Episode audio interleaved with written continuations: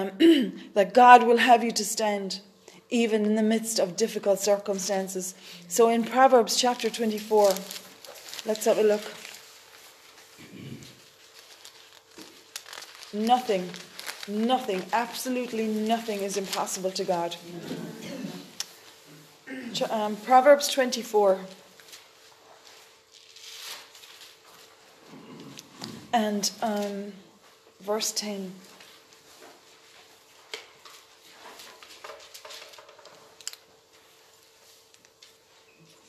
Holy Spirit, I ask you to speak today in the name of Jesus and help us and to hear your voice and, and to understand your word today. It says, if you faint, if you faint in the day of adversity, your strength is small. It says, if you fail under pressure, your strength is too small in the N L T. And so, you know, if you faint in the day of adversity, your strength is small. There are many people that are um, going to the gym, weightlifting, uh, you know, strong, strong people, men and women, uh, who, who build up their muscles physically, build up their physique, until they're like a, a finely ripped machine. And um, they make, you know, other people sort of want to put on a whole load of jumpers and cover up all the flab or, or whatever, or the or the the, the the the thin muscles. But the thing is, is that, you know, people, and I, I just read the other day about some guy who's like, he's not even a billionaire. He's beyond that again, whatever that is. Um, he's got like a thousand million in the bank or something. And um, he's uh, currently uh, having uh, a constant monitoring on his physical body. He's eating a certain way. He's exercising a certain way every day. He has doctors monitoring him constantly in order to reverse his age of his organs and his body. So, and you know, and this is another... This is another um, uh, agenda by this, this whole globalist thing, is that they are very much working on um, integrating A I technology, which is, you know, uh, what's that word again? Artificial intelligence. Artificial intelligence into people's bodies in order to prolong and to make people be able to live forever. It's a counterfeit gospel, mm-hmm. you know, it's a counterfeit, and it's such a lie. And um, because, of course, you had the likes of, you know, um, the guy who created Apple, and when he got very sick, and no matter how many millions he had, not one thing could save him. When he died, his physical body died. And, you know, I suppose this is something that people are obsessed with, with having strong bodies. And you'll see this a lot in the media and stuff, where they'll say, you know, you're so strong, you're strong in yourself, and, and it's promoting this. But um, the, what God says here, you know, is if you fail under pressure, or if you fail or faint in the day of adversity, your strength is too small. And what strength is he talking about here? You know, spiritual strength. Yeah, absolutely. The joy of the Lord is my strength. My strength and honor come from you, O God. And you see, this is what's wrong, is that people don't know him. They have no interest, because they, they are far too busy partying. They're far too busy going on holidays. They're far too busy working. They're far too busy with their own little bubble of their own little lives. And there is no room in it for God. Because had if they were to give time to God, there are there are things that they would have to leave behind.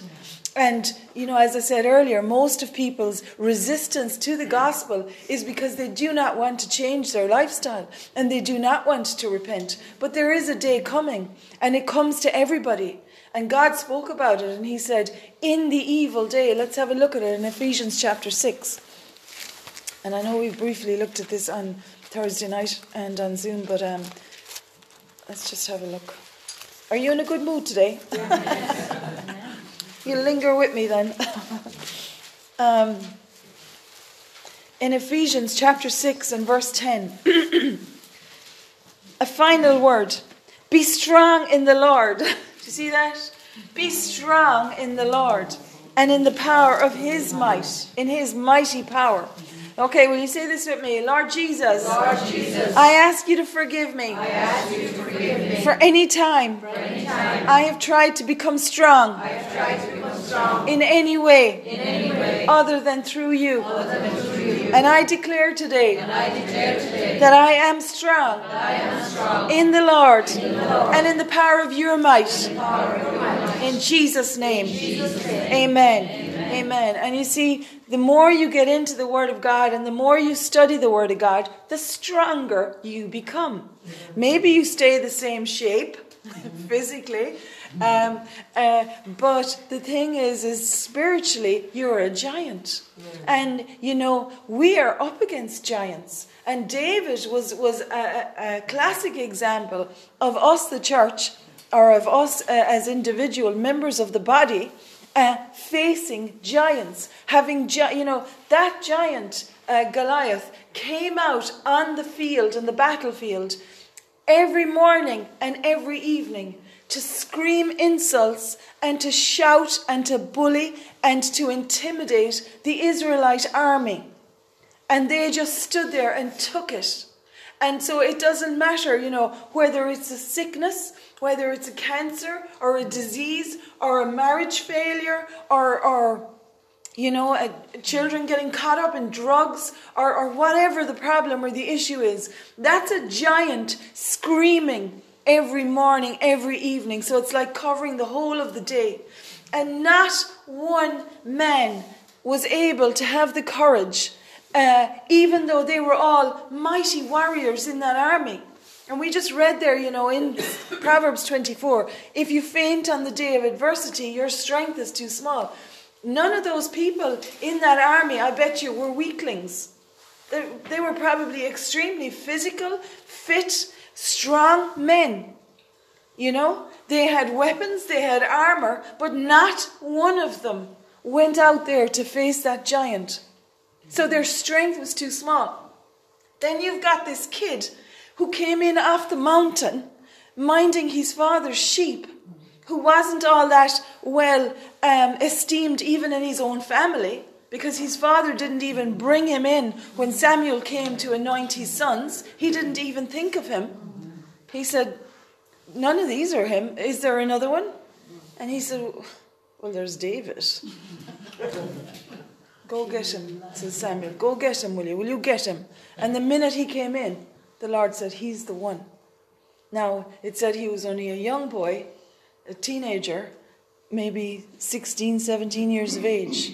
They're not very physically, you know, they they can be tall, but you notice that, that as they grow into manhood, I have some uh, nephews and, uh, you know, some of them are, are um, they're they're tall and, and sure, they're fit and strong. But then I have maybe an older nephew and he is... He's a man, like, he's after becoming so strong physically and fit.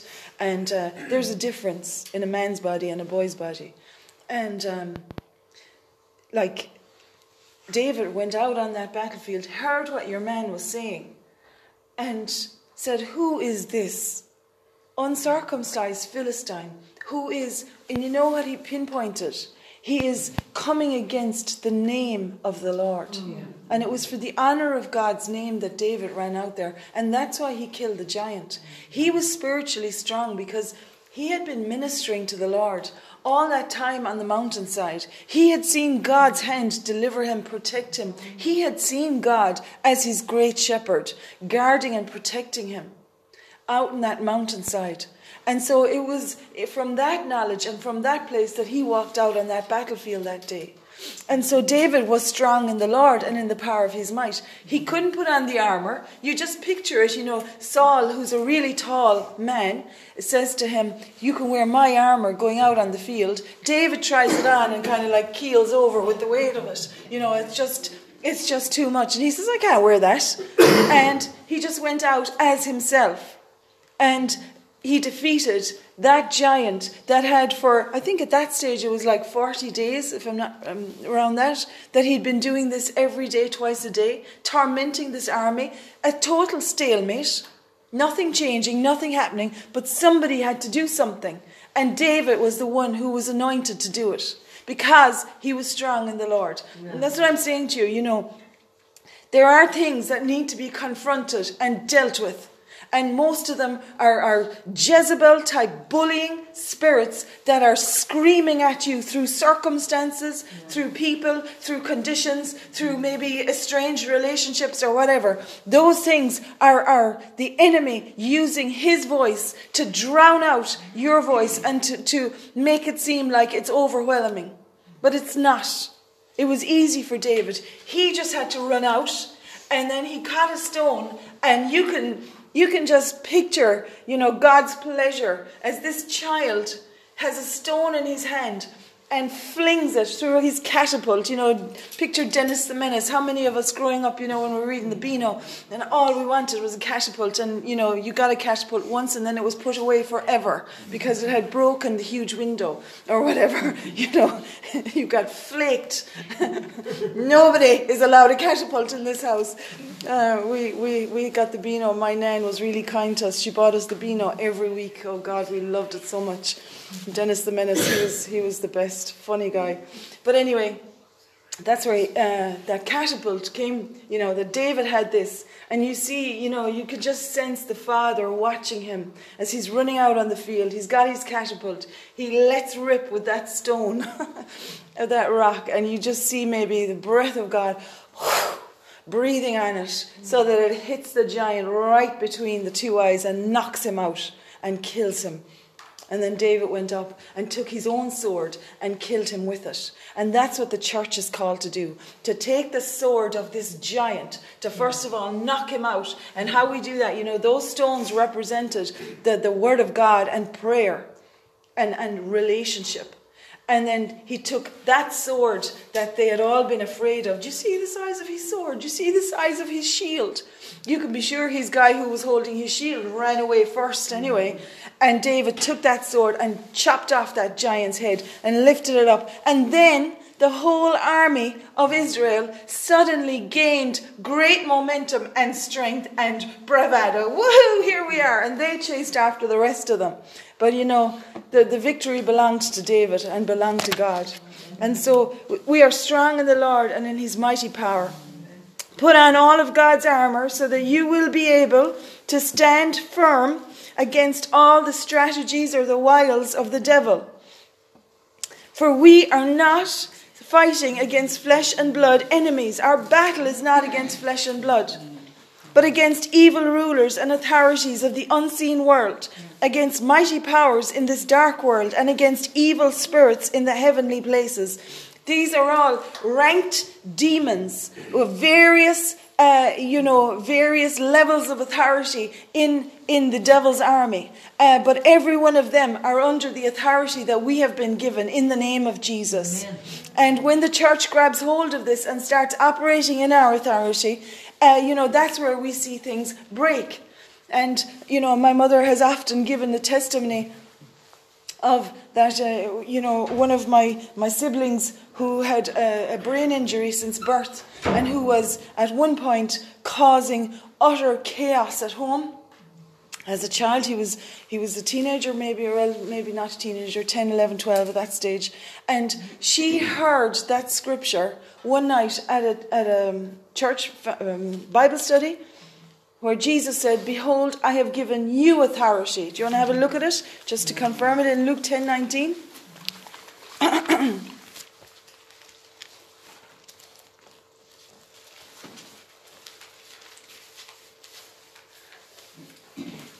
Luke ten. Oh, it's warm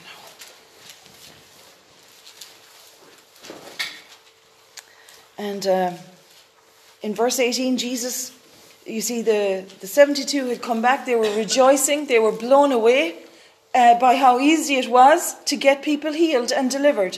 And they said to him um, in seventeen, sorry, Luke ten, seventeen.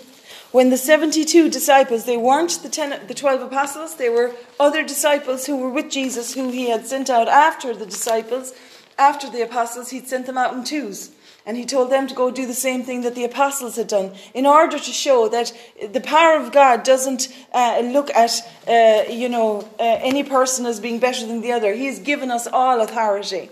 And so the seventy-two disciples returned and they joyfully reported to him, "Lord, even the demons are subject to us or obey us when we use your name. Hallelujah. Amen. Yes, he told them, I saw Satan fall like lightning from heaven. Look, I have given you authority over all the power of the enemy. So you can trample on ser- serpents and scorpions and crush them.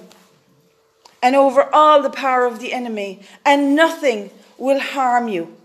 But do not rejoice because evil spirits obey you. Rejoice because your names are registered in heaven.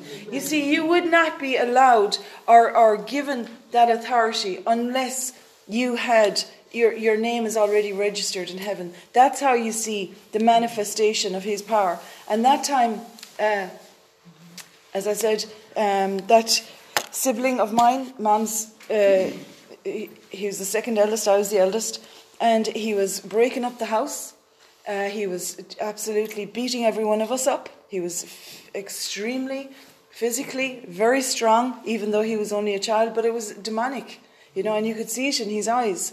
And um, uh, he was at it again one night, and it, it was actually quite, uh, as a child, uh, growing up with it, it was, you were constantly waiting for the explosion, you know, and that's a real bullying, intimidating spirit as well.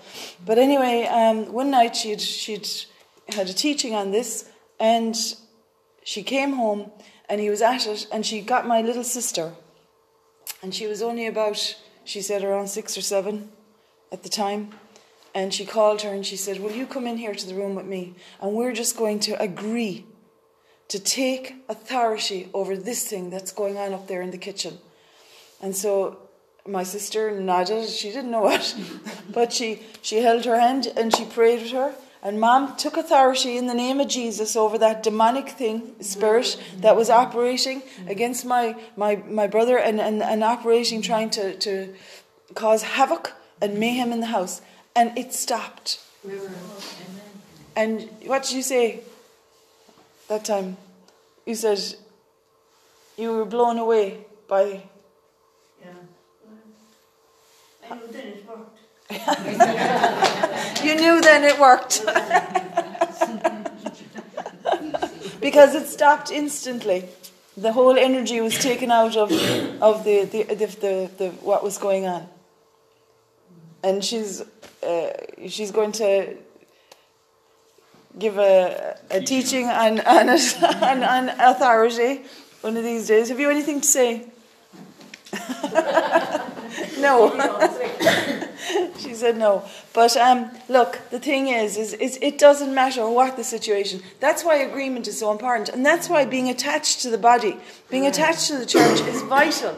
Because you need, number one, to hear the word of God. You need to be encouraged. Because I guarantee you that most of us, when we land at church uh, on a Thursday night or on a Sunday morning, are pretty deflated after things that have gone on or stuff going on in the world or, or in families or whatever.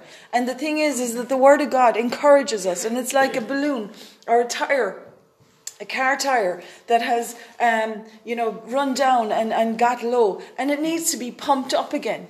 And, um, uh, you know, the Word of God really strengthens us from the inside and teaches us and gives us keys and understanding. That's why Jesus said, I give you the keys to the kingdom of heaven. Whatever you bind on earth will be bound in heaven. And whatever you loose on earth will be loosed in heaven. And so he said, uh, you know, he went on later on as well about the keys in, in that was in Matthew eight and in Matthew, Matthew eight or ten, isn't it? And then in Matthew eighteen again. And he said, you know, uh, you have authority. And, and later on, in Matthew twenty-eight, when he was about to go back to heaven to the Father, he said to the apostles, I'm giving you the authority and the dominion back. That's why he went to the cross. He went to the cross as a man, as a human being. He endured the cross for the joy that was set before it. The joy that was set before it was him taking back everything the devil had stolen and taken and tricked man out of, because Satan gained that authority from Adam and Eve in the garden. Uh, he tricked them out of their authority.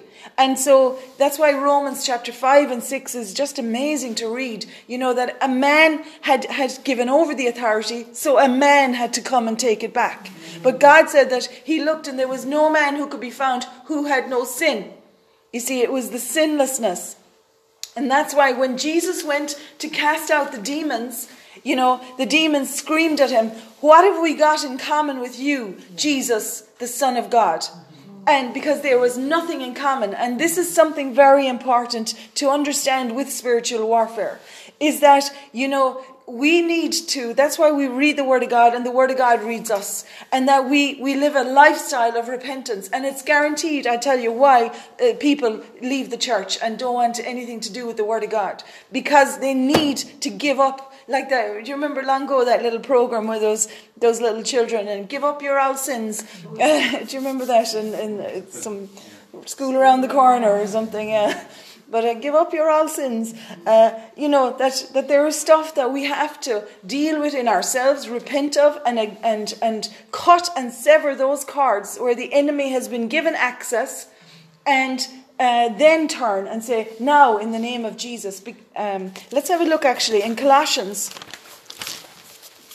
This is jumping around a bit, and I haven't even looked at the notes, but anyway. In Colossians chapter two.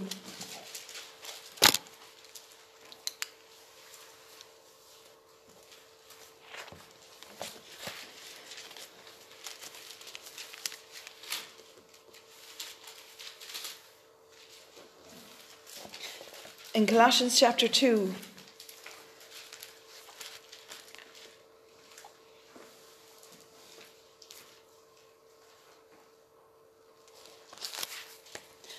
verse ten. So you also are complete through your union with Christ, who is the head over every ruler and authority. And so this is something as well to pray, you know, when you're praying into headship and rulers and authorities, even in the in the natural, and, and you know, even if we're praying for the government or praying for those in charge of, of whatever organization you're working for or that you're dealing with, you know, remember that saying, everything comes down from the head.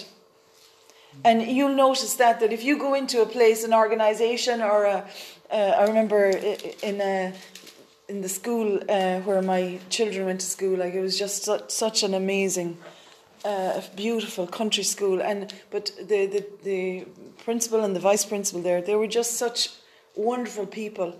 The whole, you know, everything flowed down from the head, and that whole atmosphere came from those who were in authority. But you see there that because of our union with Christ, he is the head over every ruler and authority. And so this is where the name of Jesus is above every name that is named. And when you came to Christ, you were circumcised, but not by a physical procedure. You see, man will look for physical manifestations, and that's why Paul was constantly at them. Don't be bewitched by people. Don't come in under the influence of people trying to control you or make you do this thing. You know, where they where they were trying to get the, the Gentiles to be now circumcised just like the Jews. The circumcision was for the Jews only, because it was a covenant between them and God, and between the, Abraham and God. Um, but we have been circumcised in heart. And that's why God says, I will take out that, that old stony, hard-hearted um, heart out of you, and I will give you a heart of flesh. I will give you a tender heart, and I will write my words on your heart, and you won't have to have them on your forehead and on your hands and everywhere to try and remember to behave yourself and be, you know, to act right. But those laws and those uh, commands will be in your heart, and it will flow out of your heart. And so Um, you were circumcised, but not by a physical procedure. Christ performed a spiritual circumcision, the cutting away of your sinful nature. For you were buried with Christ when you were baptized, and with him you were raised to new life, because you trusted the mighty power of God, who raised Christ from the dead. You were dead because of your sins. You were spiritually dead. We all were.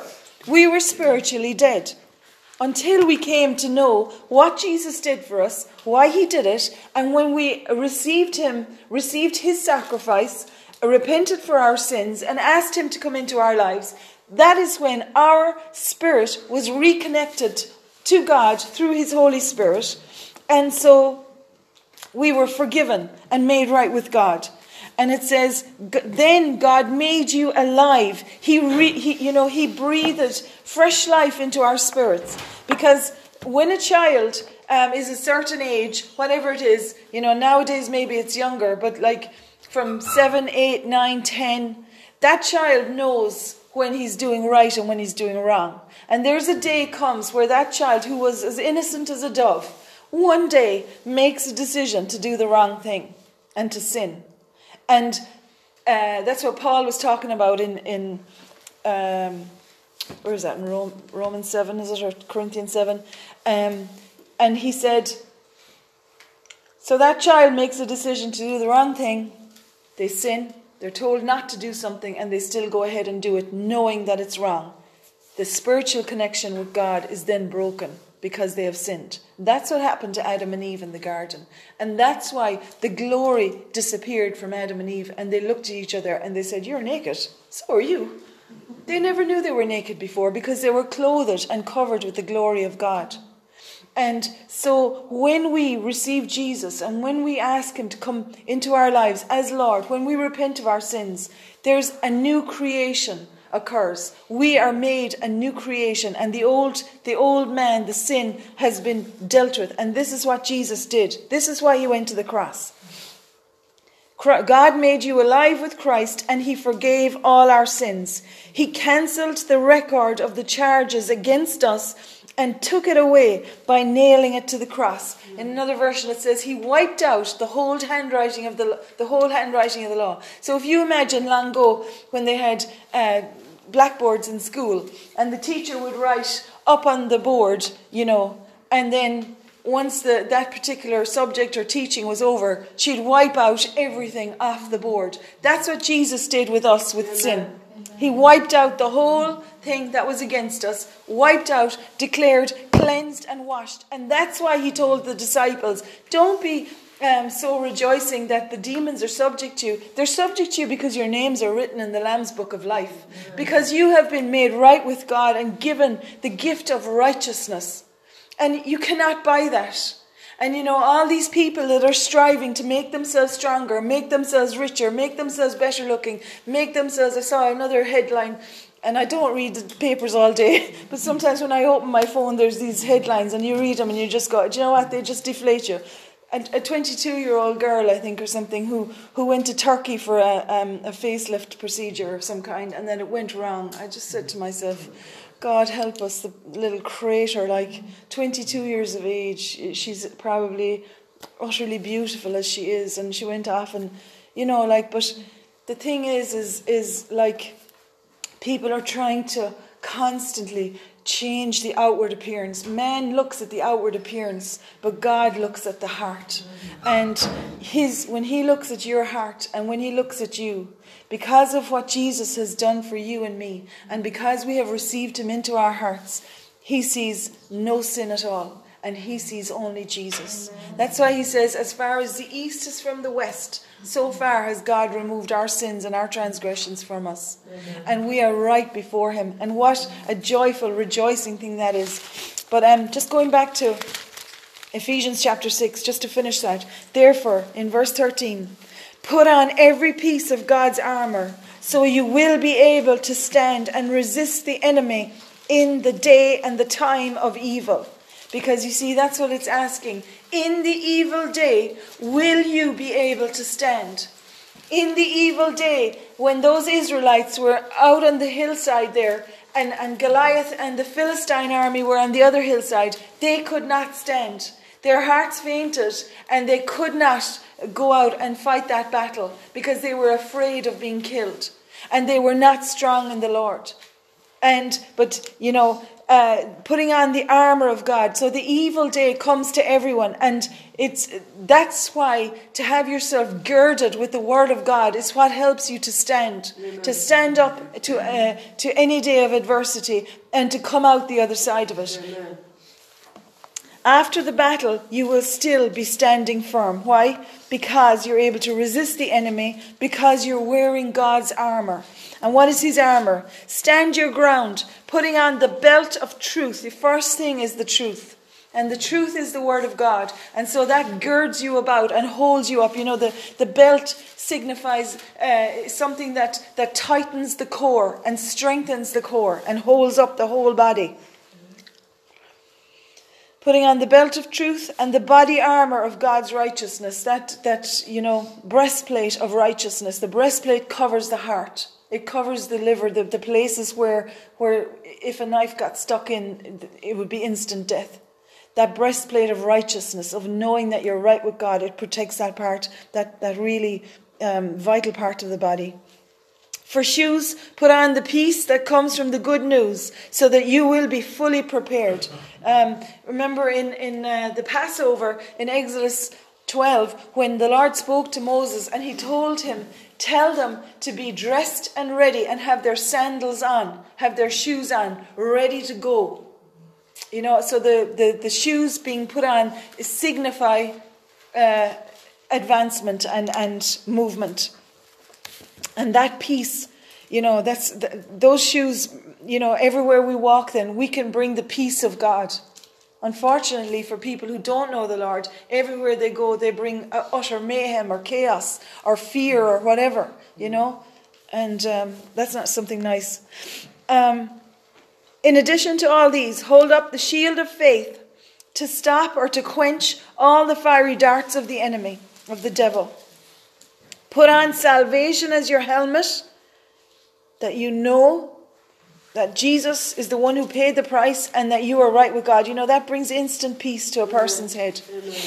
And take up the sword of the Spirit. Your only offensive weapon is the sword of the Spirit, which is the word of God. Pray in the Spirit at all times and on every occasion. Stay alert and be persistent in your prayers for all believers everywhere. You know, I believe the Lord is calling the church to be in a position of alertness and watchfulness and, and lifting that shield of faith and keeping up that praying in the Spirit. Amen. For all of these situations. Amen. And just in um, Second Corinthians chapter four.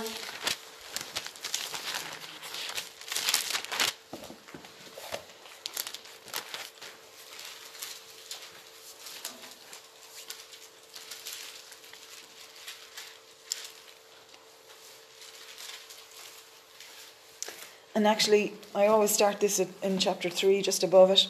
Um, It's talking about the, the greater the glory that that um, Moses' face was radiant and, and shining with the, the the glory of God so much that the people couldn't look at it, and they told him to cover it up. And I really believe that's very symbolic of the world we live in right now, where people do not want to know the things of God, and they'll tell you, shut up, and that's not true, and they'll try everything they can to quench and to suffocate that light from penetrating. But Uh, they will not succeed. Amen. But anyway, he says, um, praise God. We are not like Moses in, in three thirteen. We are not like Moses, who put a veil over his face so the people of Israel would not see the glory, even though it was destined to fade away and pass away. But the people's minds were hardened. And to this day, whenever the Old Covenant is being read, the same veil covers their minds, so they cannot understand the truth. You know, like we read earlier, our battle is not against flesh and blood. If you're ministering to somebody and you're finding that it's not penetrating and it's not going in, you know, more than likely there's some kind of a religious spirit going on there, because where the Old Covenant is being preached, there's a veil covering. And you need to pray for that veil to be lifted. Uh, and for, for the truth, for the glory light of Jesus Christ to shine in there, and for the truth to penetrate. And uh, you can take your authority in that situation, you know, and, and pray.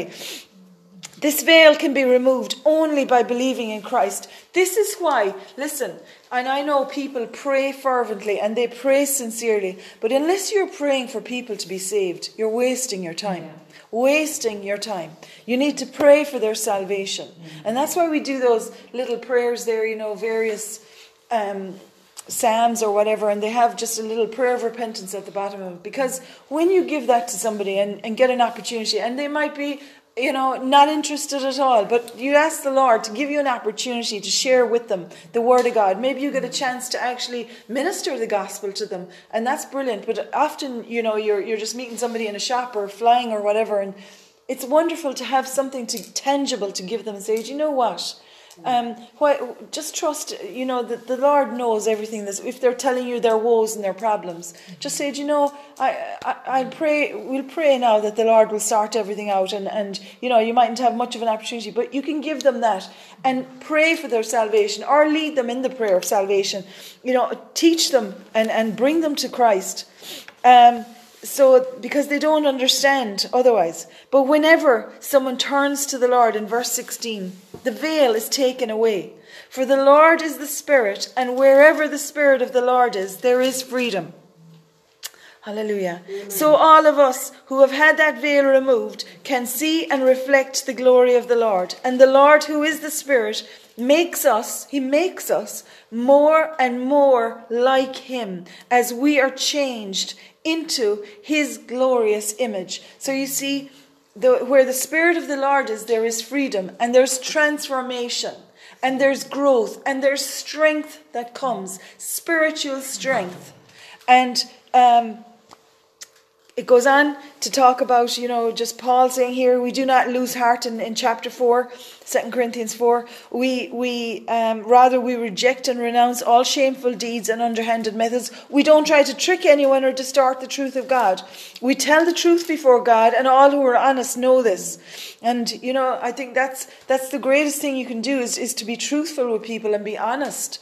Um, because so so much of what the enemy does and how he operates is by covering up. But when things are brought to the light, then there can be solutions and, and breakthrough and healing and deliverance. And um, he goes on to say, you know, if the, the good news that we preach is hidden behind a veil, it is hidden only from people who are perishing. Satan, who is the god of this world, has blinded the minds of those who don't believe. They are unable to see the glorious light of the good news. They don't understand this message about the glory of Christ, who is the exact image of God and likeness of God. And Paul went on to say, we don't, we don't try and go preaching about ourselves, because we are your servants for Christ's sake. But God, who said, in the, uh, let there be light in the darkness, has made this light shine in our hearts, so we could know the glory of God that is seen in the face of Jesus Christ. We know, we now have this light shining in our hearts. Will you say that with me? We now have this light shining in our hearts. Amen. You have that light shining in your heart. But we ourselves are like fragile clay jars containing this great treasure. And that's the thing. David was under no illusion about who he was or what age he was or anything. All he knew is that he was going out in that battlefield to um, proclaim to this guy who was dishonoring the name of God and dishonoring the armies of, of the God of heaven's armies, um, that he was going out Uh, to, to straighten that out. And that's for sure. You know, we have no great power in ourselves, and anyone who thinks they does they do is is you know, seriously deceived.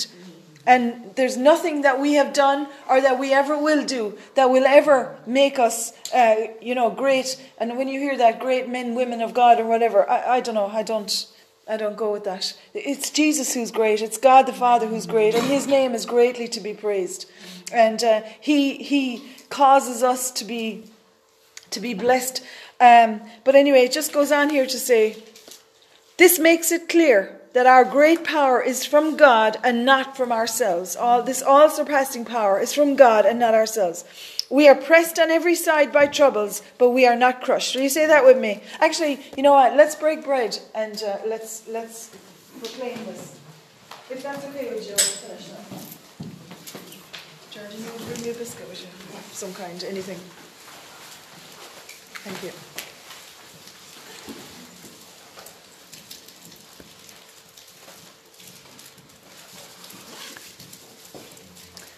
Praise God and thank you, Jesus.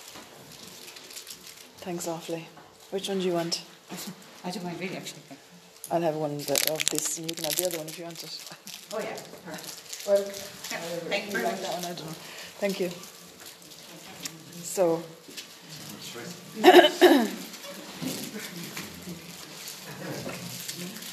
okay, as we've taken this bread and this cup today, We're doing it in remembrance of you, Jesus, and of what you did for us at the cross.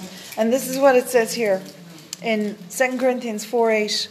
We are pressed on every side by troubles, but we are not crushed.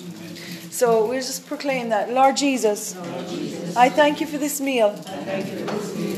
Where I want to honor, want to honor and remember, remember what you have done for me. What you have done for me. You forgave my sins. You forgave my sins. You healed all my sicknesses, all, my sicknesses. all diseases, all, diseases. all of t- uh, my those things that have tormented me, those things that have tormented me or, my family, or my family. Those things were dealt with, those things were dealt with and taken by you, taken by you on, the cross. on the cross. You became cursed, you became cursed so, that so that I could be blessed. And I declare, and I declare even, though even though I may be pressed on every side by, trouble, every side by trouble, I am not crushed. I, am not crushed. I, may, be perplexed, I may be perplexed, but I am not driven to despair. I, am not driven to despair. I may be hunted down, I be hunted down but I am never abandoned by God. I, never by God. I may have got knocked down, I may have got knocked down but I am not destroyed. But I am not destroyed.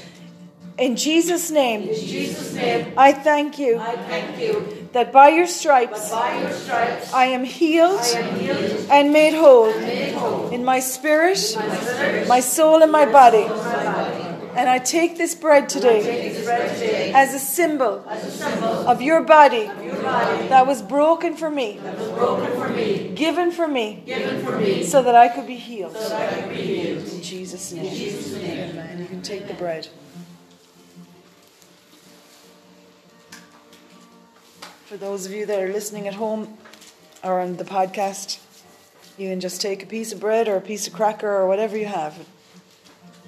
A drink of water, a cup of tea, whatever it is. It's it's not the, the element. It's the remembrance. It's the symbol. You know, just as we're coming up in this month to Valentine's Day, and you're going to see love hearts everywhere. And when you see a love heart, you immediately think of love. And so when you... When you take the bread and you take the cup, what you're doing is remembering what Jesus did. It's not a religious ritual. Uh, you're not eating his flesh and you're not drinking his blood, but you are eating the understanding of what his flesh accomplished for us and what his blood accomplished for us on the cross. That's why he said, as often as you do it, you know, if he meant that you were actually going to eat his physical flesh. Number one, he'd be telling you to engage in cannibalism, which is totally prohibited in the Word of God. And number two, he would be somehow manifesting um, a physical body uh, every time. And, and that's not that's not what happened, because his body was raised from the dead and he was uh, glorified uh, in his body uh, back with the Father. And so we are acknowledging what he did. Amen. It's no different to every year on someone's birthday, them getting a birthday cake. You know, they get the birthday cake. It's not that the person is born again uh, as a brand new baby, but it's just uh, a celebration of this day that is such a, a special day of when that person was born. And so, as we take the cup,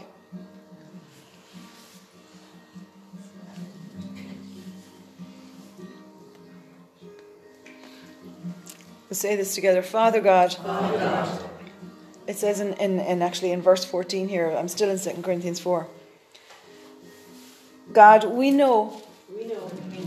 that you raised the Lord Jesus, the Lord Jesus. And that you will also raise us, also raise us. With, Jesus with Jesus and present us, and present us. To, yourself, to yourself together with him. Together with him. And we, we proclaim, and we proclaim, we will never lose heart. We will never lose heart. We will never give up. We will never give up. Though our bodies are dying, though our bodies are dying outwardly, outwardly, inwardly, inwardly, our spirits, our spirits are being renewed, are being renewed every day. Every day.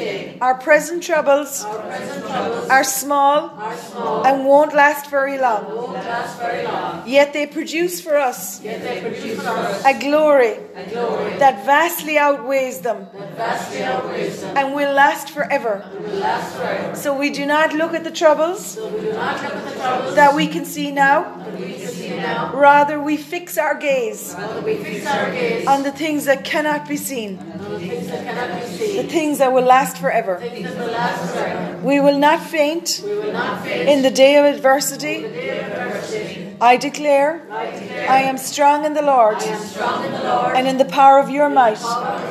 And I take this cup today, this cup today to, acknowledge Jesus, to acknowledge Jesus that you are Lord, that you are Lord and that your blood, that your, blood your sinless, perfect blood, sinless, perfect blood was shed for me, shed for me to make me right with God, right with God and bring me back, bring me back into his family, into his family as, a as a child of God. I rejoice today. I rejoice today that my name is written, name is written in the Lamb's Book of Life. Book of Life. Hallelujah. Hallelujah. Amen.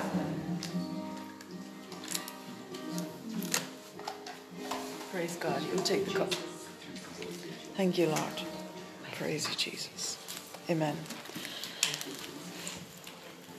Thank you, Jesus.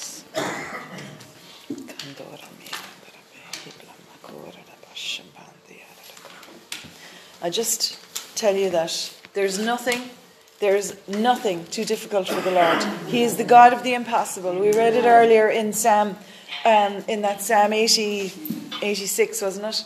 That um, there is no other God but Him, and um, that no matter what situation, God will, will bring you out the other side. And just finally, I'll leave you with this in in First Peter chapter five verse nine.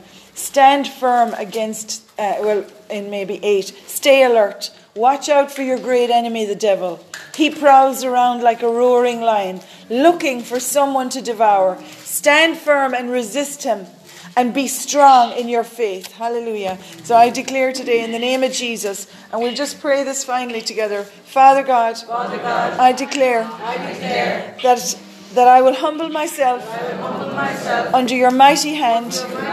And be lifted up by you. I will stay alert. I will pray. I will be watchful. And I will uh, stand firm against the devil. And be strong in my faith. In Jesus' name. Amen.